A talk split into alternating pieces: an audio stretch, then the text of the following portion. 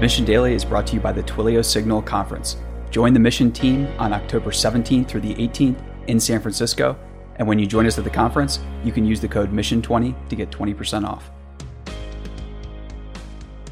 We are here in an undisclosed location. Just kidding. Where we work in the Embarcadero. If you hear things going on in the background, that is because we are in a WeWork in San Francisco. And I'm here with Patton Murphy for the second time because we just couldn't have enough of you. Patton, how's it going? It's going. Thank you. Uh, thank you for visiting us.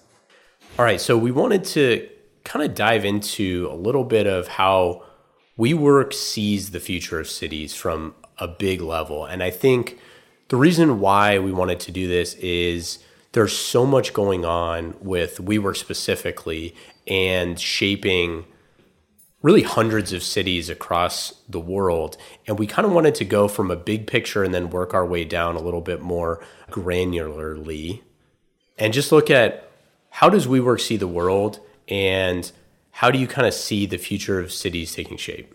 Yeah, no, no, it's a it's a big question. So, you know, the way that we kind of think about this is is we look and we kind of see kind of that there are three massive trends that are happening, and that's unprecedented urbanization, the rise of the millennial generation, and then finally this rub between technology and humanity. And so, on the urbanization piece, I think it's really important to kind of stop and like think about the moment that we're actually in. So, in 2007, it was the first time in the the history of humanity actually that more people were living in cities than not. So, and that's not just big cities like San Francisco and New York. That's that's cities kind of globally, small ones and, and rising big ones. And by actually by 2030, these the numbers kind of vary depending on on estimates, but basically, the consensus is about that 70% of humanity is going to live in cities by 2030.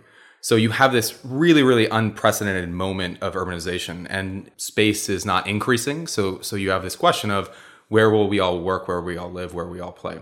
But then the, the second piece of it is, is obviously related is the rise of the millennial generation. So by 2020, 50% of the global workforce is actually going to be the millennial generation. And in in in major developing economies already, that's already the case.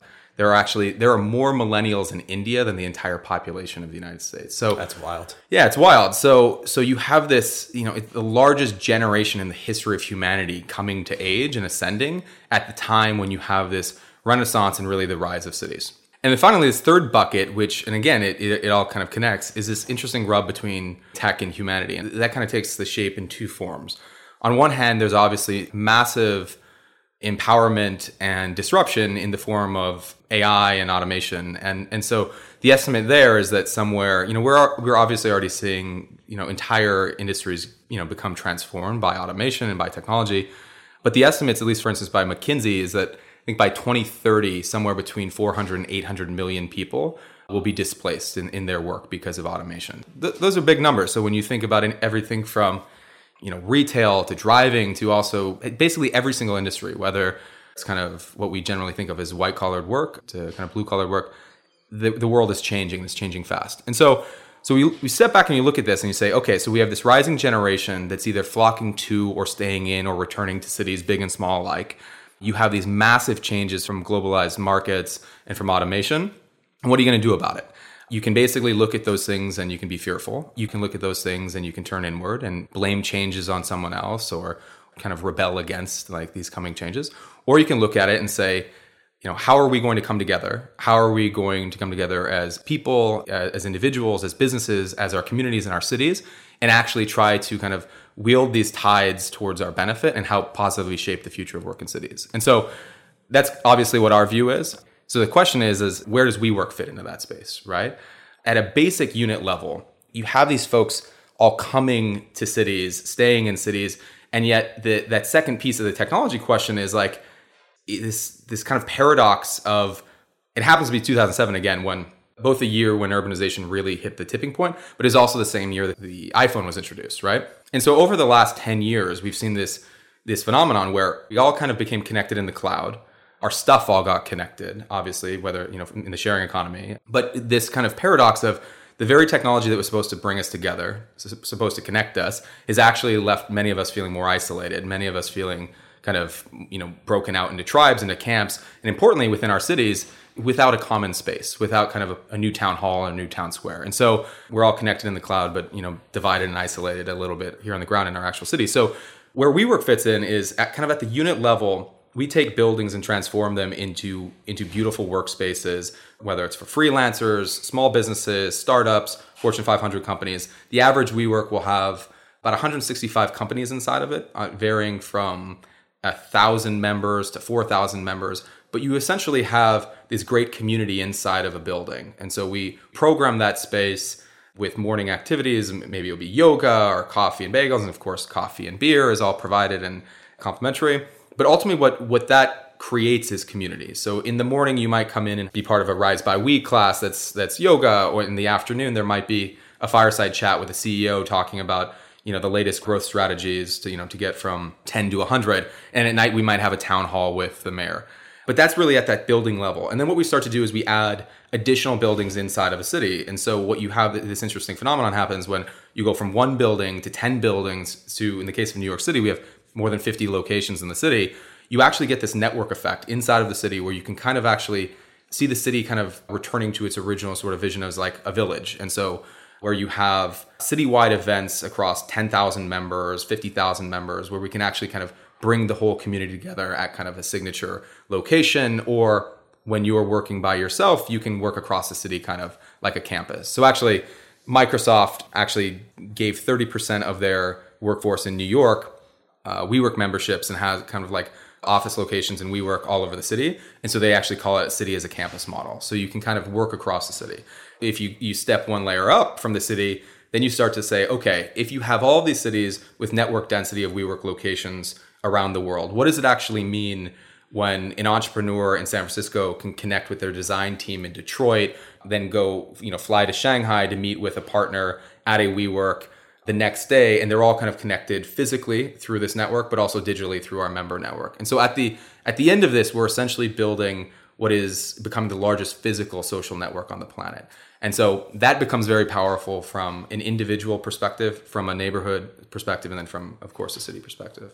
So, one of the things that I think I would love to dive further into with you is just these idea of mega cities, because I think this is something that people haven't really thought about because it's kind of a generation away from all of us essentially. You know we're talking about 100 years into the future right? We're talking about you know roughly the year 2100 but we're talking about cities right now like lagos like kinshasa like mumbai and places like that that potentially could get to 50 million 70 million 100 million people in a city.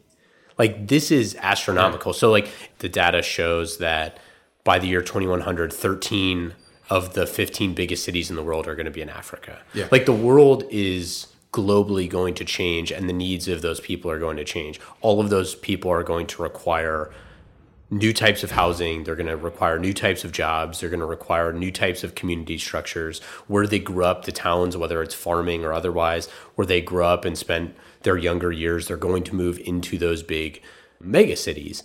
And, you know, I know you can't say what we WeWork's going to look like in in 100 years from now but using that as a thought exercise like what are the opportunities there? Like what are the things that could possibly happen as we see those type of effects over the next you know 80 years that if those type of mass movements of people into urban areas are happening like what are the effects of that? It is the question probably of our generation certainly the next.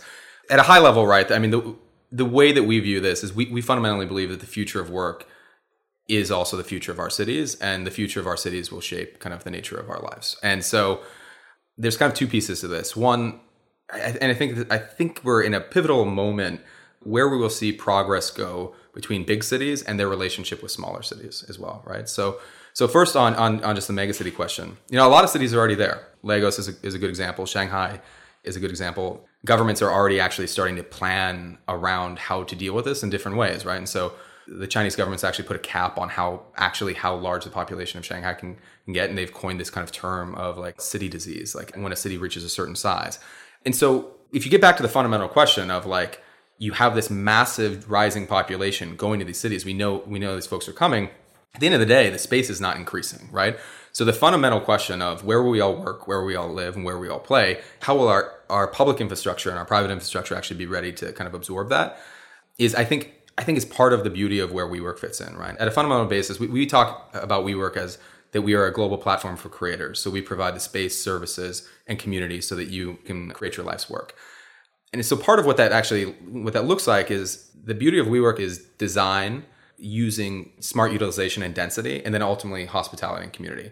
So if you look at the density piece in, in smart design just alone, imagine a city is like basically no different than than a building, right? With a floor plate there were kind of a, a, couple sort of innovations over the last couple hundred years that had allowed us to kind of go up. The first innovation would be being able to have steel reinforced buildings. So the Flatiron building, you know, iconic building in, in New York City was the first skyscraper to do this. That really allowed us to go further up, right? The second innovation, of course, is the elevator. Allows us to go up without, you know, our legs getting too tired.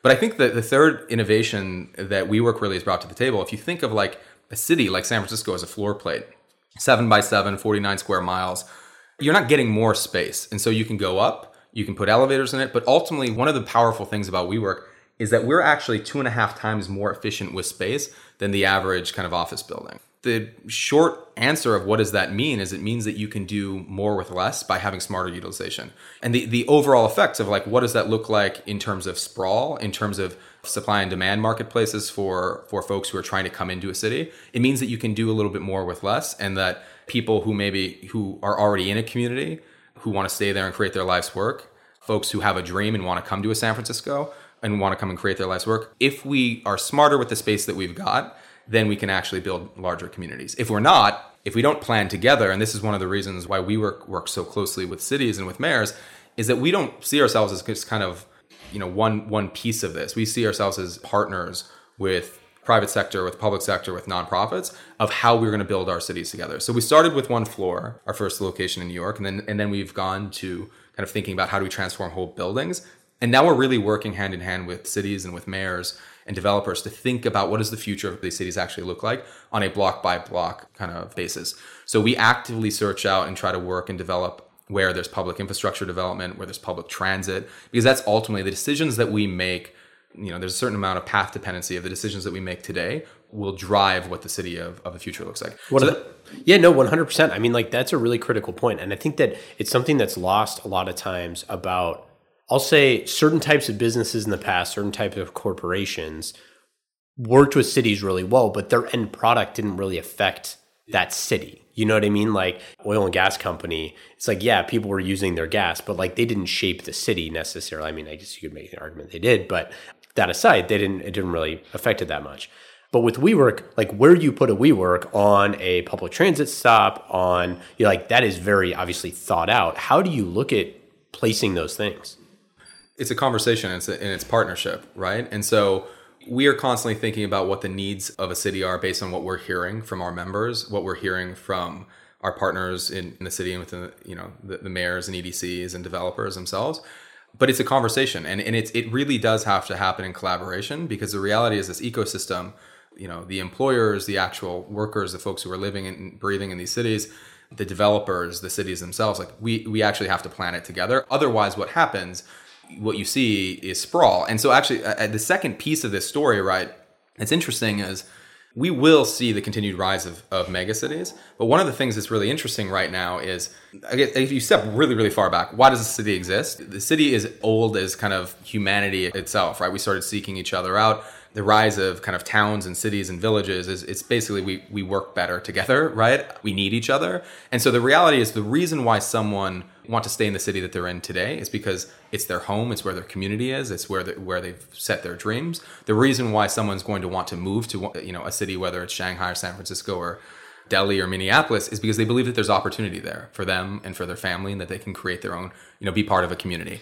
And so ultimately, you're talking about social capital and opportunity. And so one of the things that's really interesting right now, and where I think WeWork fits in, is Emily Badger the New York Times wrote a really interesting piece showing that actually large cities are not as connected to smaller cities as kind of they once were. So the value really of cities is actually there's shared value across them, right? So if WeWork can create, and we are creating this global physical network of cities so that individuals, businesses, and cities themselves can actually communicate and collaborate across kind of seamlessly and share that social capital, then what you will start to see is these positive spillover effects, not just within one city itself. We're already seeing this where, like, with kind of smaller cities, neighboring cities with large cities, we have an amazing, thriving WeWork location in Long Beach that is connected kind of to the ecosystem of the community of, of the, the greater Los Angeles area of, of WeWork locations. I think we have almost 15, almost 20 locations across greater LA. And so you actually have this thing where someone can live, if they're living in Long Beach and they have a small business, they then can tap into the social capital of Los Angeles. But that doesn't have to just be true for LA, right? And so as you're starting to see these, the next kind of these rising cities, the rise of the rest is kind of like, you know, how Steve Case talks about it. Whether it's a you know Bozeman, Montana, which we, we've talked about um, from Montana, or you know Kansas City or a Nashville, or if, if it's London's relationship with Manchester, or if it's Shanghai's relationship with Hangzhou's relationship with Lishui, those cities ultimately, if you create physical infrastructure that is able to connect them, you can share social capital across, so that you don't necessarily need if you're a single mom in Detroit or a kid in, in Bozeman, Montana, you don't necessarily need to move to that big city. You can actually access the social capital and and the overall community value of that network globally. And that I think is a really powerful thing that obviously the rise of the digital economy has unleashed. But the missing piece of it has been space and that that physical connection. And I think that's something that where WeWork fits in and that you know cities themselves are ultimately platforms for innovation that are extremely powerful and so the ability to connect those i think will both mean that those mega cities don't need to necessarily become 100 million person cities if you can uplift the other communities as well. And so you start to see connected cities i think. Well, and I think another way to look at this is that post World War II or even post World War One, you had this rise of institutions like you know athletic clubs or golf clubs or my grandpa was in the uh, Elks Lodge. Elks yeah, Lodge, yeah. like all these sort of things, right? Like these social groups, obviously like Boy and Girl Scouts, like we're part of that. Obviously, there was like women's clubs, men's clubs, and all sorts of different things. But the idea, kind of, that you had this group that was close to you, that was nearby. But if you were in some other city, you could go into the Elks exactly, Elks Club and or Elks Lodge, yeah. and you could go meet other. What are they called? Elkers? I forget. I don't know. Um, I apologize yeah. to anyone yeah. out there uh, who's a member. But that kind of idea, and I think that there's a lot of times in history where we kind of have to look back to look forward, and you say like, there's a reason for like that. There's a reason for you know institutions like all of the ones that came out of the wars, like VFW and all these like great organizations yeah. that put people together so they could talk about stuff, so they could talk about their experiences.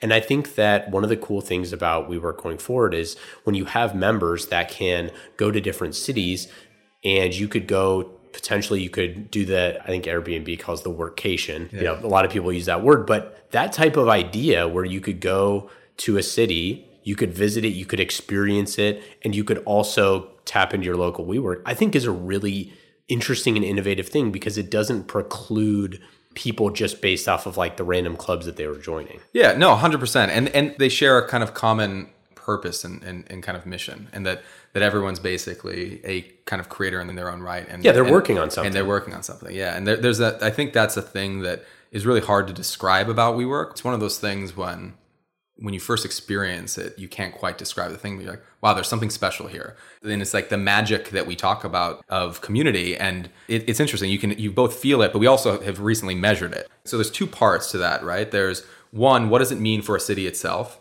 And then to your point, what does it mean when you create kind of a constellation of places where you know you can, whether you're in Seoul or Shanghai or or Detroit or Kansas City, you can walk in and know your home, right? And that that's really powerful for a human. I think to your point of look past to look forward basically during the Enlightenment kind of period, and, and before then, it was taverns and coffee shops in Europe, and it was tea houses in China, where basically people would come together around shared tables and, and tea or coffee or beer. And, and that's going nowhere, by the way. Yeah. yeah. the, the uh, coffee shop, like, look at the coffee shop you know rise of all of the sort of coffee shops around the world like those type of things and you know the taverns and bars and all that sort of stuff it's going nowhere. Yeah, yeah, yeah. And that's a great thing, yeah. right? Because there are places where, you know, adding elements of work and play and all of those around each other where people can do their best work is super important. But anyway, sorry. Yeah, no, no, I think that's exactly right. And I think the thing and that kind of evolved like uh, post-war a lot of that energy actually kind of moved to university campuses that are you know obviously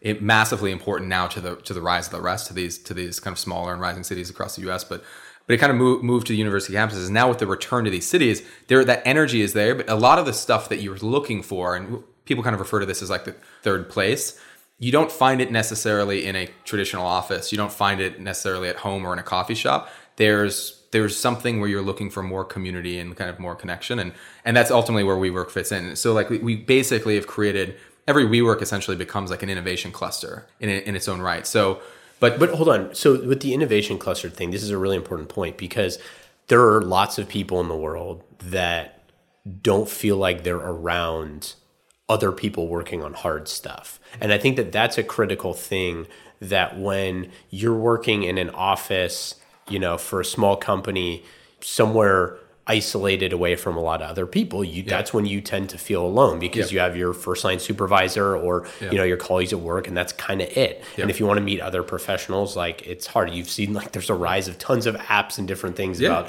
you know like you can swipe right and meet, meet meet other professionals in your area. But I think that this this point of being around other people who are working hard on things that make a difference, you can't really know what that feels like until you until you're you in it. it. Yeah, you know that's right. And like and, and to the point, to your point of if you're isolated, if you're you know, if you're working from home or if you're in a coffee shop or if you're in your own private office, the reality is you can't really plan for serendipity, right? So like you have to then go set up a meeting or go set up a coffee. But part of the beauty of, of WeWork is that we we talk about serendipitous collisions. Again, like at the average WeWork building will have 165 companies in it. That's 165 opportunities for like stepping back, like if you talk about innovation in economic clusters, there are all these different economic terms that are pretty wonky, like IP spillover and like all these different kind of things that essentially mean throw a bunch of well-intentioned people, some capital, and like a constellation of different sized firms into into an area and see what happens, right? And that's essentially what, what WeWork provides. So we've actually measured it. What we found is that the data actually proves out that WeWork helps people kind of save, survive, and then thrive. And so it's pretty interesting. So the average for like a four person company, the average company will save about $18,000 a year at WeWork versus a traditional office. So that's that just upfront is interesting uh, wow. uh, in terms of like getting started for smaller smaller businesses. And the savings are actually much larger for enterprises. You know, for for a new company, it's actually you know that's the the difference between life and death. But the second piece is what we've actually found that that startups at kind of new new businesses that are started at WeWork are I think 12% more likely to survive after three years than kind of the average new company in America, which is important. And then the, the third thing that's interesting, you're talking about kind of serendipity and connecting with other people. 45% of all of our members have said that that WeWork actually helped accelerate their growth. So that is basically speaking to the thing that we already know, which is that if you're surrounded by really like passionate people who are working on interesting things, you start to work together, you find business, you find partners, you start kind of doing all these things that naturally happen. But we basically create the the environment and the community to kind of nudge it. And what we're doing now is, is interesting. I'll kind of like contradict something I said, which is you can't plan for serendipity. But what's interesting is now is that we actually do. We build it into the design of our buildings. So actually, our, our hallways are actually intentionally designed so that you kind of can't just walk past someone without saying hi. But also, what we're now doing is being able to, through our digital member network, we're actually able to allow you to, you know, whether you're you're hiring or you're going to drop into, you know, Shanghai for a meeting, or you're interested in, in kind of a common meetup or interested in taking a Flatiron class, all of those activities and interests, professional and personal, that you're interested in, we can start to kind of help you connect because if, if you share uh, shared interest and we can connect you with other folks across the member network that maybe hey ian you should meet with so and so who's in shanghai right now that sort of thing it, basically nudges community and serendipity um, but your, your your previous point about that back to the elk lodge piece i think what's kind of really really exciting about where where WeWork is going is that it kind of allows you the flexibility to either stay where you are or go where kind of wherever you want. And you see that is kind of evolving both for individuals and, and for, for entrepreneurs themselves that you have a home anywhere you kind of want to go in the world. But for enterprises as well, what we basically found is like uh, almost half of the Fortune 500 are now members of WeWork, but it allows them to basically go where the talent is, right? And the reality is if you're building out in San Francisco, but you also have an office in Shanghai, there's a bunch of talent or opportunity in Bozeman, Montana, then you're able to, you know, expand and kind of have a global sort of network of, of a team rather than thinking about it in terms of like kind of brick and mortar. So, final question. I want to talk about the actual most important thing for the future cities, and that is where people find love. so, I think what's really interesting, you know, we know that tons of people find their significant others at work, Yeah. right? Yeah. But I think that there's something really interesting with something like WeWork where you have a community manager, right? So you have actual human beings that are in charge of the success of that community. Yeah. But like, do you have any stats on people finding significant others and things like that? I mean, there you, there's got to be tons of connections of things like that. And then also, do you have things now of are there offsites? Are people doing trips? Are there plans for that sort of thing? Is there you know yoga classes and Pilates? Like, what's going on? Yeah. So so what I would say is like uh, one of the things they kind of always joke about is like we host like thirty thousand events a year. Uh, glo- Actually, I think we're at sixty thousand now. Yeah, which is pretty wild. So w- we kind of say like anything that is happening, i- you know, whether it's something happening in a church basement or or in a Hilton ballroom or a city hall, every part of your kind of social, professional, and and civic life, we want to give home to it. And so whether it's yoga classes in the morning or you go you know to a rise by We class or you go go do a, a meetup an architecture tour meetup and all those connections all those that that human connection and collaboration we basically are trying to make that easier and more authentic and just kind of personal fulfilling so in the same way that finding you know a professional connection happens that finding personal connections and, and partnerships i think you know is definitely something that, that happens. There's actually this really cute story.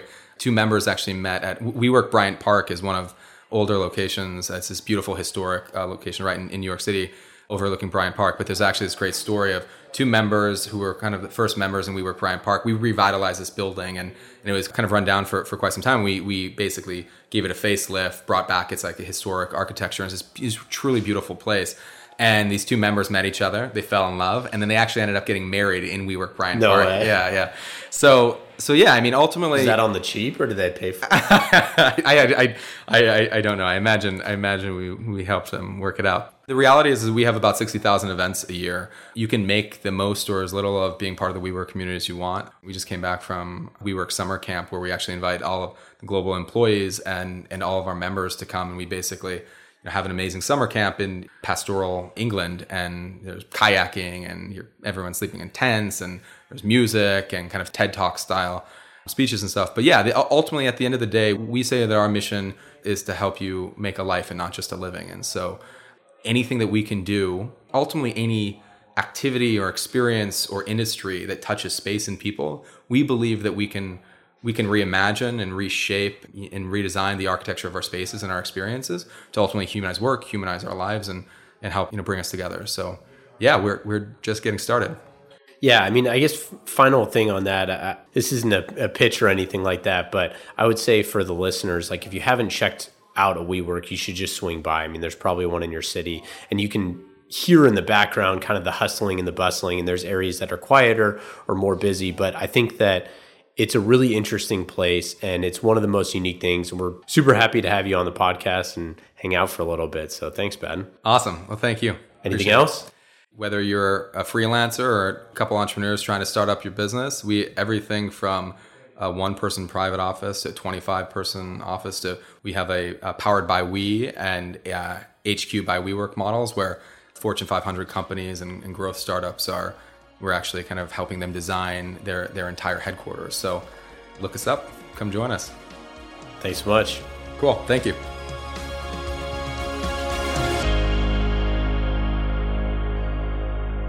Today's episode of the Mission Daily is brought to you by Twilio. This October, Twilio is hosting Signal, the customer developer conference of the year. To grab your tickets, go to signal.twilio.com and be sure to use the code MISSION20 at checkout to receive 20% off your tickets. Hey, listeners, thanks for tuning into this episode. I hope you enjoyed it as much as I did. If you haven't already, please subscribe, rate, and review this podcast. It helps spread the word, and I would greatly appreciate it. See you next time.